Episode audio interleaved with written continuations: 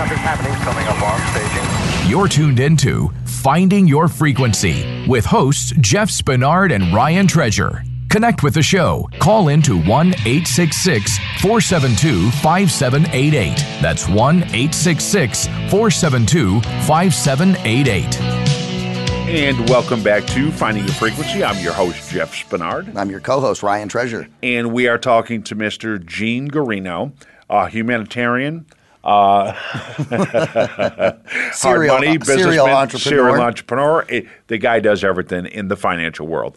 Uh, Yeah, Gene, you know, as we were uh, talking just before we came off the commercial break, we were, you know, kind of just talking about some of the differences between those standard assisted living communities and, you know, what you put together, um, which, you know, I have a personal experience with. So, you know, definitely, like I said before, kudos for, you know, um, really bringing that to the table because I think it's a needed service for, um, you know, our elderly. And I know that, you know, my, my mom is, you know, just barely about to retire. She just turned 68. Yeah. Uh, she's going to retire. And, uh, you know, so some of these things that my mom and I have started to talk about too, you know, just kind of keeping her uh, apprised and making sure we're always following those. But, you know, if, if, if there was somebody else out there, right, that kind of uh, came across the same problem or predicament that you did, which caused you to get into this business in the first place, you know, what would you say to that person who's trying to, you know, enter in, whether it's for, you know, their own business purposes or just um, solely for helping out maybe one of their own family members?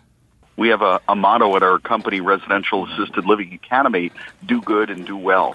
So the concept of, you know, needing to help yourself, I always tell people you're going to get involved in assisted living one way or the other.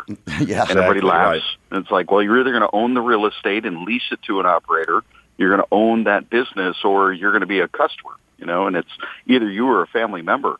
And when you think about long-term care policies, and I know this is hard money with Leonard that we're going to be talking about, but the concept of long-term care policies, most people don't have that. They're not paying five thousand a year to have that long-term care insurance for when they're 85 years old. So their plan is really no plan at all.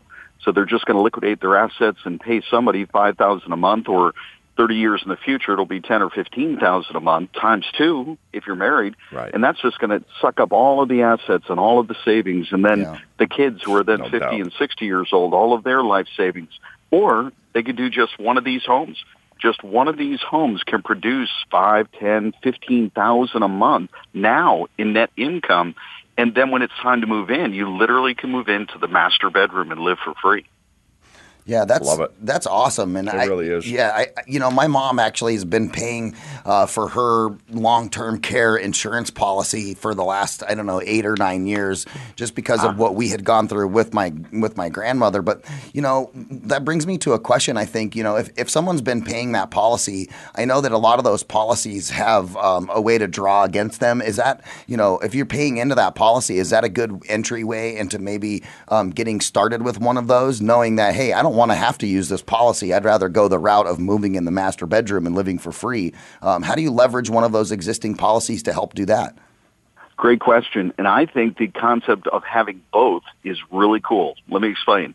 If you have the policy, and let's just say you just said mom has only had it for a few years, five, ten, eight years, something like that.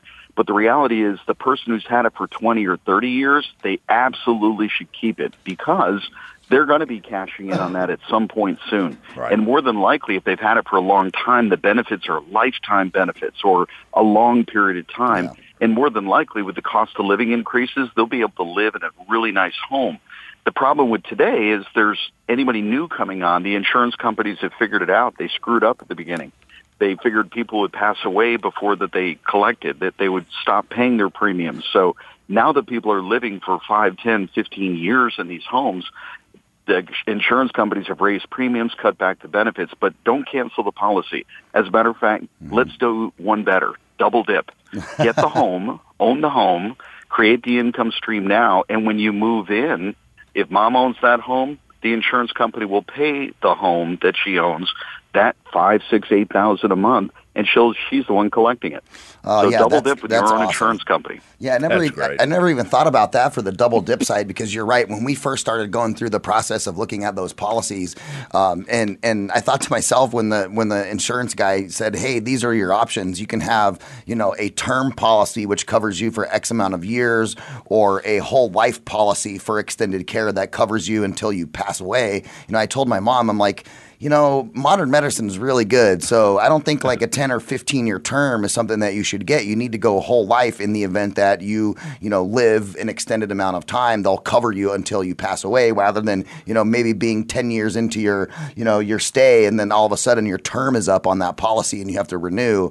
Um, so that's a that's a great bit of information on knowing about the double dip and Yeah, I'm the double definitely dip is good. I'm definitely going Well, let to me going to set let me my blow mom you away on that because what you just described there is life insurance, where somebody Right. passes and somebody left o- left beyond gets paid. I was talking about long term care, which Right. is before you pass away, you're not doing well, you need assistance. That's what you're going to collect on. But here's something else. Yeah, no, I'm talking about the don't- long term care as well. Um, we ha- we've got presented with options of whether it was a term policy of long term care for right, X amount of years, or it was a long term care policy that covered you until you pass away. Right. Gotcha. Uh, so um, that's why we, you know, it was a no brainer until you pass So away. So here's one more piece. I want to make sure people hear this that some people, when they get older, they're like, I don't need the life insurance anymore. I'm just going to cancel the policy. Don't. Don't do that. Right. Because here's the deal. This is what people don't get. It's valuable. If somebody's 70 years old, 80 years old, and they have a million dollar life insurance policy, yeah, they may not need it anymore, but there's a death benefit, and that has a value. Now, they may not die for 10 years, 15 years, but there's companies that will pay today a fraction of that million dollars. They'll give hmm. you cash for it today because they know actuarially you're going to pass away in X number of years in the future. So they So may it's be able almost- to collect it's like a 20 rev- cents like on the a reverse mortgage. on that death benefit. so it's like a reverse mortgage for your your your uh, insurance policy. Yeah, kind Wow. of is. That's and this is what I teach people this in. is. We have an academy, the Residential Assisted Living Academy, where we teach people how to convert the homes into the assisted living. And part of it is educating them on what are the possibilities of what you can do. Because as residents move into the homes, you know, they're not sure what their options are and what they can do. And we train people from all over the country. I'm actually in Seattle right now, and I did a presentation last night doing a training tomorrow, and I'm going to visit somebody here that I met last night who has one of these homes right here in in uh, Bellevue, Washington, actually Renton, just outside. And I'm going to be going to see it in a few minutes. I'm just so excited. She gets six to eight thousand dollars per month per person. Awesome. She has six residents in the home, and she has a number of these homes. It's a very lucrative business. Yeah, it's not. It, it sounds interesting because you get you get the benefits of knowing that you're supplying a safe and and you know and certified too because I know these homes have certifications and licensing that they have to have.